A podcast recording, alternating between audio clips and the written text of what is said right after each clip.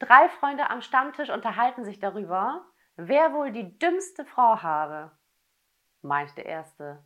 Meine Frau brachte neulich vier Winterreifen nach Hause, obwohl wir gar kein Auto haben. Darauf der Zweite. Meine Frau brachte neulich 50 Setzlinge mit, wo wir doch gar keinen Garten haben. Der Dritte. Das ist ja auch gar nichts.